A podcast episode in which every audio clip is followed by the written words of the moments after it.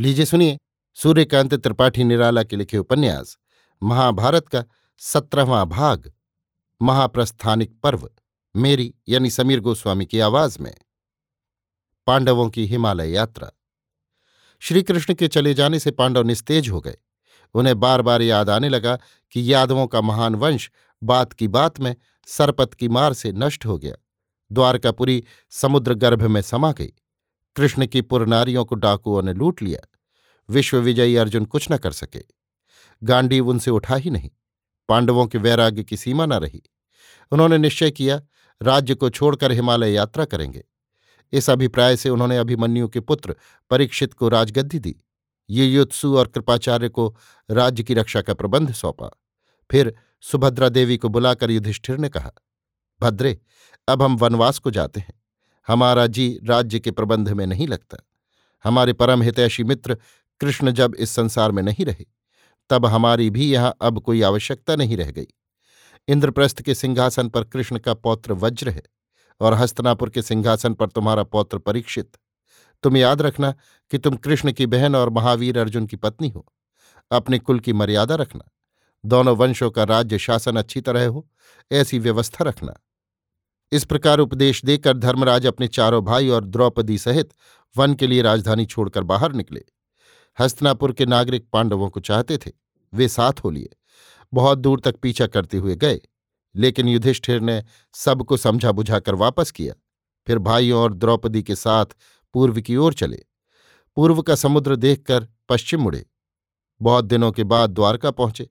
देखा, महानगरी द्वारका समुद्र में डूबी हुई है। उस पर समुद्र की लहरें दौड़ रही हैं। समस्त भारत की परिक्रमा कर पांडव हिमालय की ओर चले। कुछ आगे बढ़ने पर अग्निदेव आकर मिले और अर्जुन से कहा, हमारा गांडीव और अक्षय तूणीर दे दो। अर्जुन ने अग्निदेव को उनका धनुष और तीरों से भरा तर्कस दे दिया। धर्मराज युधिष्ठिर जब वन गमन के लिए निकले थे, तब एक कुत्ता उनके साथ साथ पीछे पीछे चला था। जहाँ जहाँ गए, पीछे लगा वो भी चलता रहा। हिमालय की यात्रा शुरू की तो वो भी साथ चला। कुछ दूर जाने पर हिम पड़ने लगा, जिससे पांडवों की गति रुद्ध होने लगी। फिर भी वे अप्रतिहत गति से चलते गए। कुछ और चलने पर द्रौपदी की देह शून्य हो गई, वो वहीं गिर गई। उनके गिरने पर भीम ने युधिष्ठिर से पूछा, महाराज, द्रौपदी तो सती थी, कभी पतियों का साथ नहीं छोड़ा। सदा उनका चित्त सत्कर्मों में लगा रहा, फिर गिर क्यों गई? युधिष्ठिर ने कहा, भीम द्रौपदी दिल से अर्जुन को ज़्यादा चाहती थी। सब पतियों पर समदृष्टि वो नहीं रख सकी। कुछ देर बाद सहदेव उसी तरह गिरे। तब भीम ने फिर पूछा, युधिष्ठिर ने कहा, सहदेव को अपने पांडित्य का अभिमान था। कुछ दूर और चलने पर नकुल गिरे। पूछने पर युधिष्ठिर ने कहा, नकुल को अपने रूप का गर्व था। वो अपने सामने संसार में किसी को रूपवान नहीं समझते थे। कुछ दूर पर अर्जुन गिरे। भीम ने पूछा, धर्मराज अर्जुन जैसे विश्व विजय योद्धा की ये गति किस पाप से हुई? युधिष्ठिर ने कहा, भाई, अर्जुन को भी अपनी अस्त्र शिक्षा का गर्व था।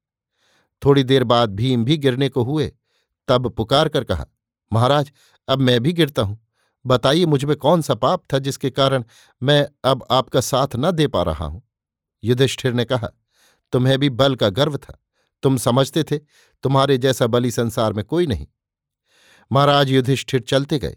वो कुत्ता उनके पीछे लगा रहा। कुछ देर बाद एक ज्योतिर्मय रथ आया और इंद्र उससे उतरे। उतरकर कहा, धर्मराज युधिष्ठिर, आप धन्य हैं। सशरीर स्वर्ग जा सकते हैं, लेकिन इस कुत्ते को छोड़ देना होगा। युधिष्ठिर ने कहा, ये बराबर मेरे साथ रहा है। मैं इसे छोड़कर स्वर्ग नहीं जाना चाहता।